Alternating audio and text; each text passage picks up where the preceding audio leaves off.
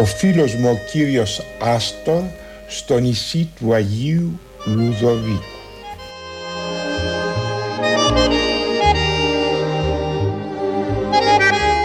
Μου είπε με κάποια ηρωνία «Σας γνωρίζω από εκείνα τα παιδιά της Μελίνας». Του απήντησα κι εγώ σας γνωρίζω από εκείνα τα ταγκό του Κάρλος Γαρδέλ. «Μα είμαι συνθέτης» απόρρισε. Κι εγώ ποιητής συμπλήρωσα και δάκρυσα. Μετά από αυτά τα τυπικά διαπιστευτήρια γίναμε φίλοι και τριγυρίσαμε μαζί τα δρομάκια του Μπουένος Άιρες γεμάτα υδρότα, ζωγραφισμένο πάθος και αγοράκια παχουλά που εδιδάσκονται από ανέραστες δασκάλες τα φωνητικά ειριδίσματα της ερμηνείας του τάγκο. Τα φώτα μισοσβησμένα άφηναν το φεγγάρι να κάνει τα υπόλοιπα σε ψυχασθένεια και μελαγχολία.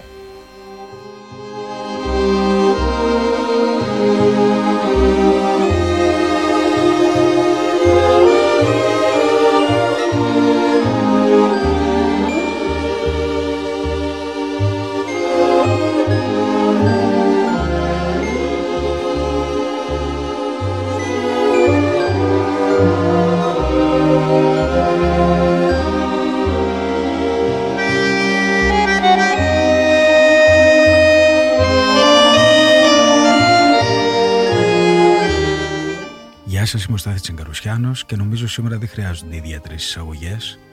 Καταλάβατε το θέμα, τη μεγάλη αγάπη, το πάθος και τη φιλία που ένιωθε ο Μάνος Κατζηδάκης για τον Άστορ Πιατσόλα, το τάγκο, τη μιλόγκα.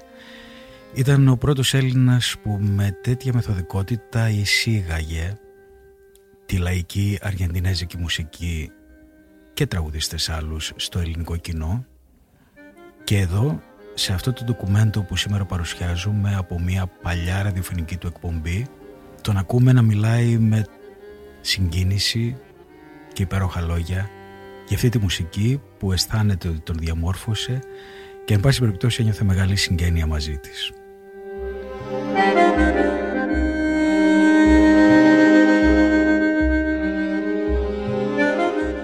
Για όσους δεν άκουσαν τις δύο προηγούμενες εκπομπές με εξίσου ενδιαφέροντα ντοκουμέντα πάνω στο ρεμπέτικο ιδίως. Υπενθυμίζω ότι προέρχονται από το αρχείο το ιδιωτικό του Βασίλη Μπουκουβάλα που μας έχει δοθεί για να μην χαθούν αυτές οι πολύτιμες σκέψεις και φράσεις του Μάνου στη λύθη των παλιών. Πρόκειται για 68 ραδιοφωνικές εκπομπές που έγιναν στα ιδιωτικά ραδιόφωνα μετά βέβαια την αποχώρησή του τόσο από το τρίτο πρόγραμμα όσο και το περιοδικό τέταρτο. Σήμερα λοιπόν Μάνος Κατζηδάκης, Άστρο Πιατσόλα, Τάγκο.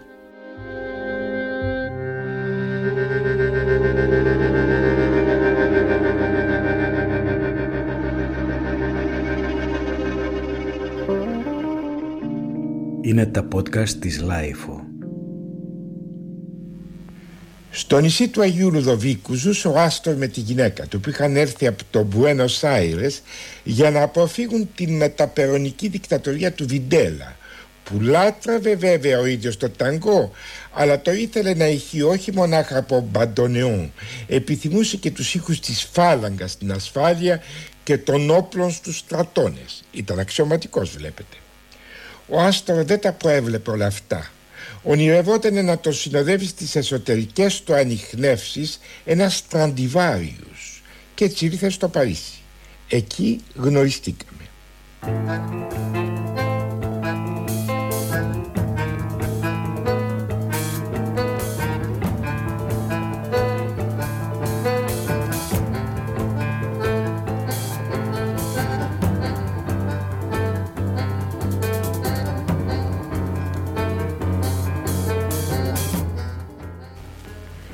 Όλη η ιστορία άρχισε σε ένα δρόμο στο νησί του Αγίου Λουδοβίκου. Τρεις η ώρα το πρωί, σκοτάδι έξω. Ξαφνικά άρχισαν να χτυπάνε τα τηλέφωνα και να μου τηλεφωνούν φίλοι και γνωστοί και να κραυγάζουν. Τρέξε γρήγορα, ο άστρο τρελάθηκε. Τους ρωτώ τι συμβαίνει. Δεν τα μάθε μου απαντούν τα ραγμένα. Ο άστρο έχει τρελαθεί. Βγήκε στο δρόμο τέτοια ώρα, παίζει μπαντονεόν έξαλλος κερδίζει λεπτά από τους περαστικούς και από τους κατοίκους της γύρω περιοχής που ξύπνησαν στο μεταξύ. Μετά τρέχει και αγοράζει χρυσά βραχιόλια για τη λαουρέτα σπάζοντας ακριβά καταστήματα και αφήνοντας το αντίτιμο στο ταμείο. Και επιστρέφει πάλι στον ίδιο δρόμο για να παίξει στον Παντονεόν ένα καινούριο σκοπό. Έχει αναστατωθεί σου λέμε το Παρίσι. Δεν βρίσκω τίποτα το ιδιαίτερο στη συμπεριφορά του τους απαντώ εσείς μάλλον αναστατωθήκατε χωρίς αιτία. Μα σου λέμε ότι τρελάθηκε επιμένουν Το ταγκό. Το ταγκό φταίει τους λέω ήρεμα. Το ταγκό υπήρξε πάντα και παραμένει μια στυλιζαρισμένη υπέροχα υπερβολή του πάθους. Απλούστατα Ο Άστορ είναι ερωτευμένος με τη Λαουρέτα και να δείτε θα την κάνει γυναίκα του. Και έτσι έγινε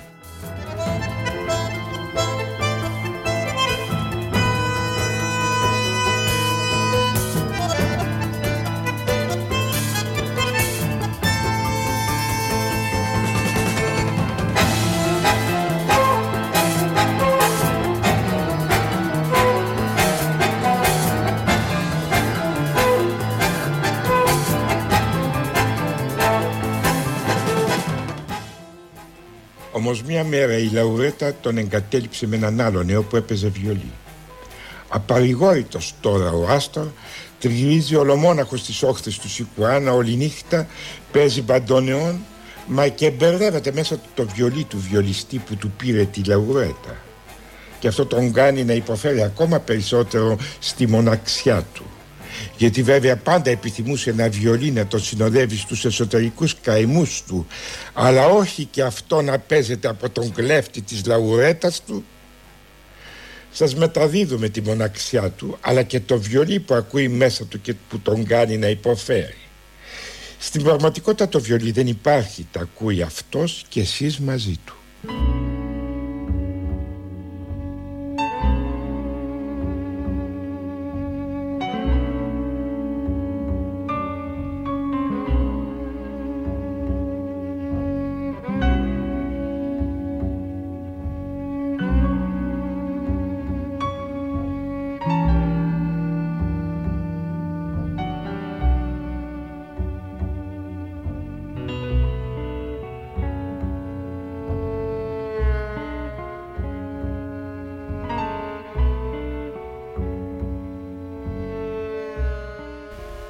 Κι έτσι καθώς τη νύχτα τριγυρνούσε έτοιμος να πεθάνει συνάντησε τον Χόρχε Οράιζον από το Μοντεβίδεο με την κιθάρα του.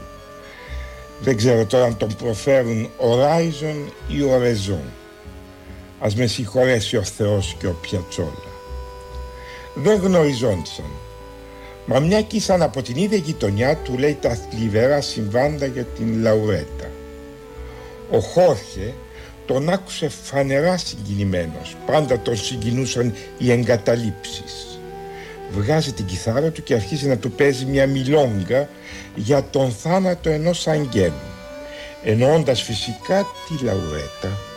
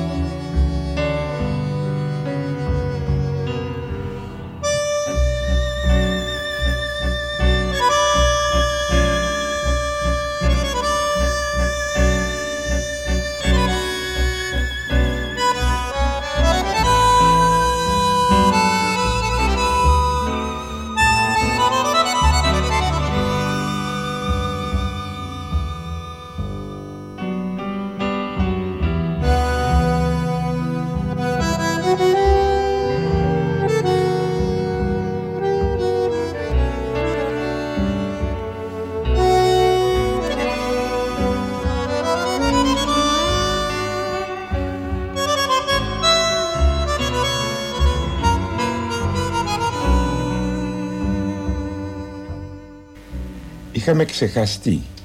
Και μια μέρα πάλι στο τηλέφωνο εδώ στην Αθήνα. Η φωνή του φίλου μου Άστορ. Μπορείς να έρθεις στο Παρίσι να ακούσεις κάτι που έγραψα για σένα; Μα πήγα να κάνω. Ήταν ξαφνικό. Αύριο συμπληρώνει θα το παίξω στην εκκλησία του Αγίου Λουδοβίκου Του λέω εκεί μένεις ακόμα; Μάλιστα οντενουέβε Γιατί με αποκαλεί κύμα σκέφτηκα θα έρθω το απαντώ Την άλλη μέρα πράγματι παίρνω το αεροπλάνο και έφτασα πέντε το απόγευμα. Τρέχω κατευθείαν για τον Άγιο Λουδοβίκο. Δεν μπορούσα να το διακρίνω στο βάθος από το πολύ τον κόσμο. Τι συμβαίνει εδώ το κάποιον πλάι μου; Μα δεν άκουσα τι μου είπε. Άρχισε ευθύς στο κύμα εννέα και ο ναός μετετράπησε σε χωροδιδασκαλείο. Κατάλαβα. Ήταν η εβδομάδα των παθών και εγώ ο άνεμος εννέα.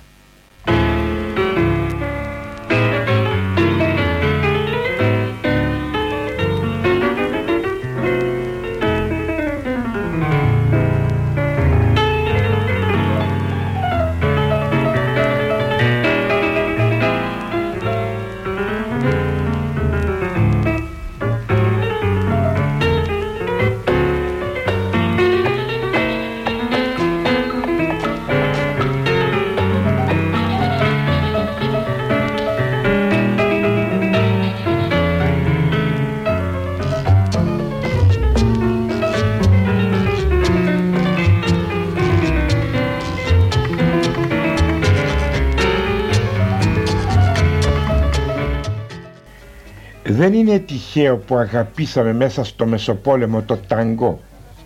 Χωρίς να παραγνωρίζω τη μόδα τότε και τη φθορά και την κατάπτωση με την οποία συνηθίσαμε να ζούμε σήμερα από παλιά έχουμε μια ψυχολογική συγγένεια με τους Αργεντινούς. Μας ελκύει το φτιασιδωμένο πάθος το σοβαροφανές πάθος χωρίς τη συμμετοχή του ψυχισμού όπως τον Ντοστογεύσκη για παράδειγμα που επιφέρει αφανισμό, εκμυδένιση. Δεν εννοούμε να καταστραφούμε αλλά να παίξουμε την καταστροφή. Γι' αυτό και ευθυρώμαστε σαν λαός. Μας ελκύει το πάθος των βημάτων και των εντυπώσεων με καλλιγραφία και με καλά σχεδιασμένη εντύπωση για τους άλλους. Γι' αυτό και θαυμάσαμε τον Περόν εδώ στη μακρινή Ελλάδα ένα σοσιαλιστή χωρίς σοσιαλισμό με μια γυναίκα αγία την Εβίτα χωρίς καμιά αγιότητα. Κάθε συσχετισμός με υπαρκτά πρόσωπα είναι τελείως συμπτωματικός όπως λέγαν και στις παλιές ταινίες του κινηματογράφου. Μιλάω για την έλξη των βημάτων και την αδυναμία μας στις εντυπώσεις. Φυσικά δεν σας αποκρύπτω πως όταν κινούνται τα πόδια και τα χέρια ακινητεί το μυαλό αυτό είναι ακριβώς το περιεχόμενο της περίφημης μεσογειακής μας εκφραστικότητας. Η απουσία σκέψης και αισθήματος. Με τους συλλογισμούς αυτούς ας ακούσουμε τη μεγάλη Σουζάνα Ρινάλντι στο Μαγκόγια. Αυτοί τουλάχιστον οι Αργεντινοί κατάφεραν το εθνικό τους ελάττωμα να το κάνουν τέχνη. Εμείς ούτε αυτό δεν καταφέραμε. Το μόνο που φτιάξαμε ήταν φτηνό τουριστικό εμπόρευμα, αζήτητο πλέον στις μέρες μας. Αλλά η Σουζάνα όπως είπαμε είναι μεγάλη. Ας την ακούσουμε.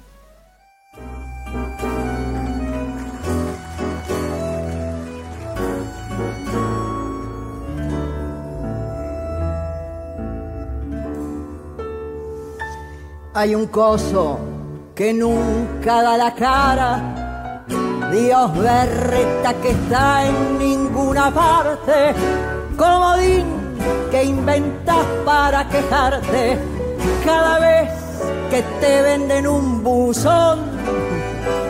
Anda, contase la magoya, la de convoy que nadie te creyó. Discurso de milico o cheque volador Estamos hasta aquí de cuentos chinos. Anda, cobrase la magoya que pagariola tu desilusión. Y el cuento de que Dios es argentino, anda corriendo, contaselo.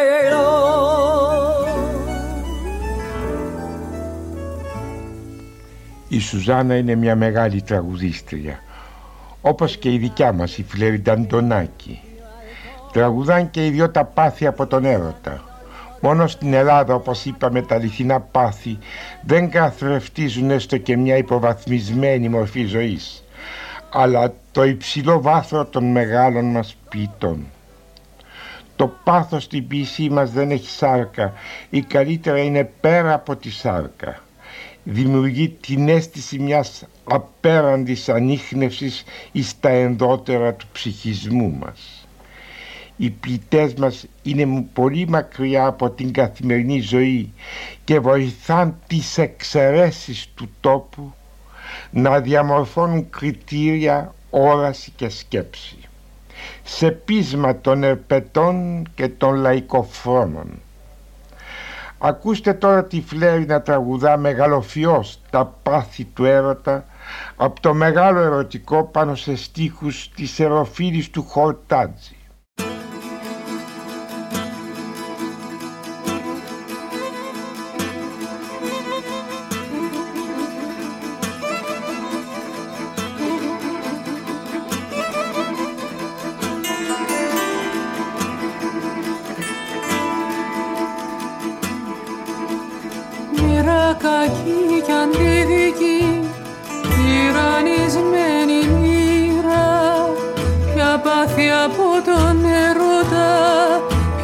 βρήκες δεν επήρα Μοίρα κακή κι αντιδική Τυραννισμένη μοίρα Ποια πάθη από τον έρωτα.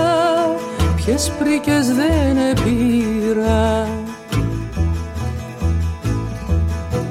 Στη δουλέψη και στις καημούς Μικρή περίσσια μπήκα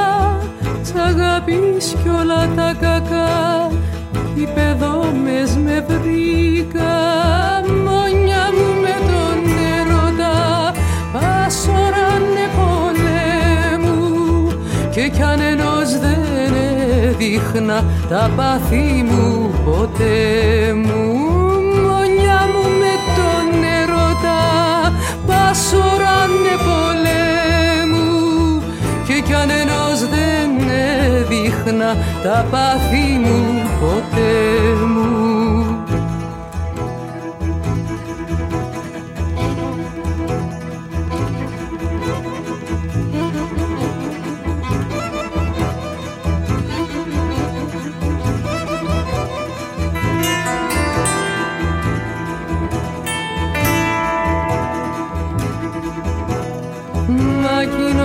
Παστοράς καλός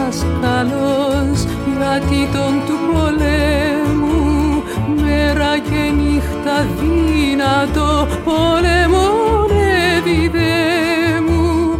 Ώρες γλυκής μου φαίνεται κι ώρες πρίκης περίσσια κι ώρες στρατιώτης δύνατος κι ώρες παιδάκι νήσια χίλια κρυβά τα σήματα μότα σε πάσα μέρα και χίλια μοκτιζό μορφά. Περβολιά στον αέρα χίλιες γουράφιζε χαρές μέσα στο λογισμό μου. Και χίλιες έδειχνω μορφιές πάντα των οματιών μου. Τόσο να που με νίκησε έτσι καημένης μου καρδιάς την εξουσιά εδώ κάτω. Τόσο να που με νίκησε και δούλει από μήνα του. Κι έτσι καημένης μου καρδιάς την εξουσιά εδώ κάτω.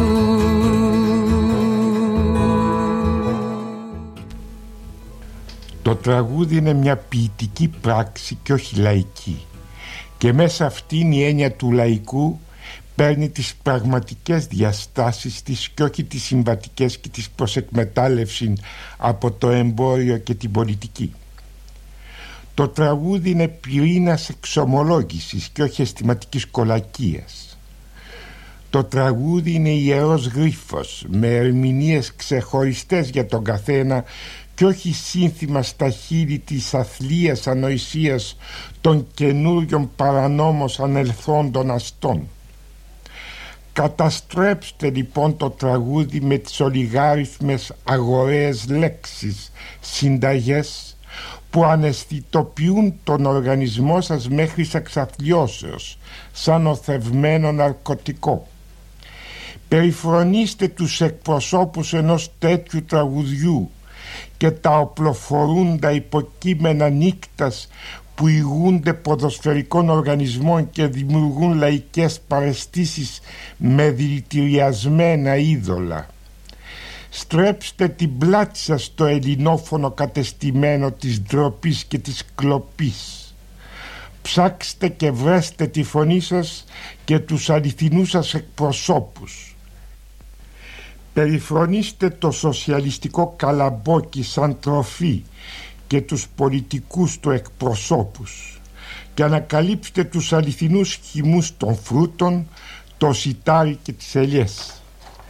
Προτιμήστε μια γλώσσα που δεν γνωρίζετε παρά μια γλώσσα σας ντροπιασμένη, νοθευμένη και χωρίς το αληθινό της περιεχόμενο από τους επιτιδίους της πολιτικής, της παρατέχνης και της παραοικονομίας.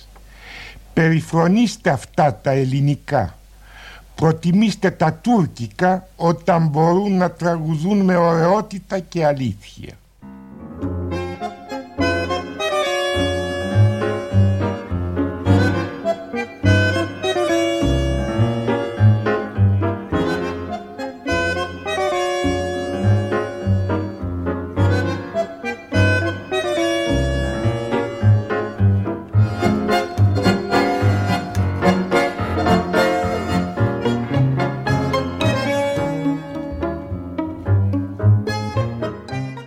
Ένα τραγούδι φέρνει τ' άλλο και το κάθε τραγούδι όταν ξεφεύγει από την επιφάνεια υποβάλλει κείμενα και σκέψεις θα έλεγα μαγικές. Γιατί ο Ζενέ γράφει κάπου η ορατή περιπέτεια κάθε ανθρώπου συντίθεται από πράξεις που σπάνε τον νόμο. Τι απομένει από κάθε ζωή το ποίημά της. Στο έσχατο όριο ένα σήμα το όνομα που γίνεται παραδειγματικό και λέει πιο κάτω πάλι ο Ζενέ ενάντια στο θάνατο είναι να είσαι μια πόρνη να είσαι μια έξοχη πόρνη. Επαναλαμβάνεις με μια λευκή και υπεροπτική φωνή ένα κείμενο σβησμένο. Αυτός δε που θα πεθάνει όταν θα πεθάνεις δεν θα είναι ένας άνθρωπος μα ένας κήρυκας στρατιώτης όπλων παροχημένων το ταγκό λοιπόν. Γέννημα οίκων ανοχής και ενοχής κάποτε στο Μπουένος Άιρες και στην Αθανασία. Μας το οδηγεί το Άστρο Πιατσόλα στο Μοντρέ με τον Γκάρι Μπάρτον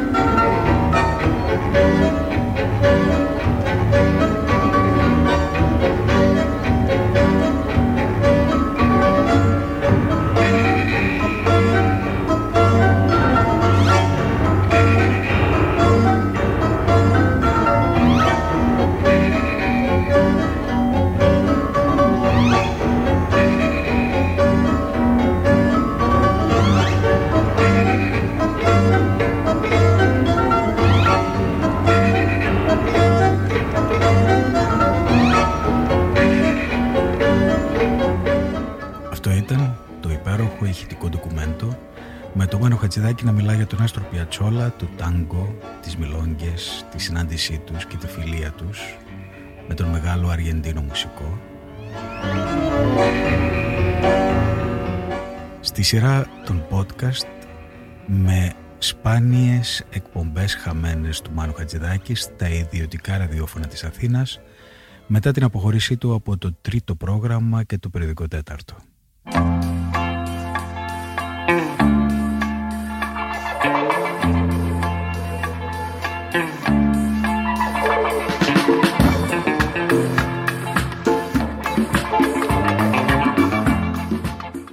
Ο Στάθης Τσαγκαρουσιάνος. Ευχαριστώ που με ακούσατε. Θα τα πούμε σε λίγες μέρες πάλι.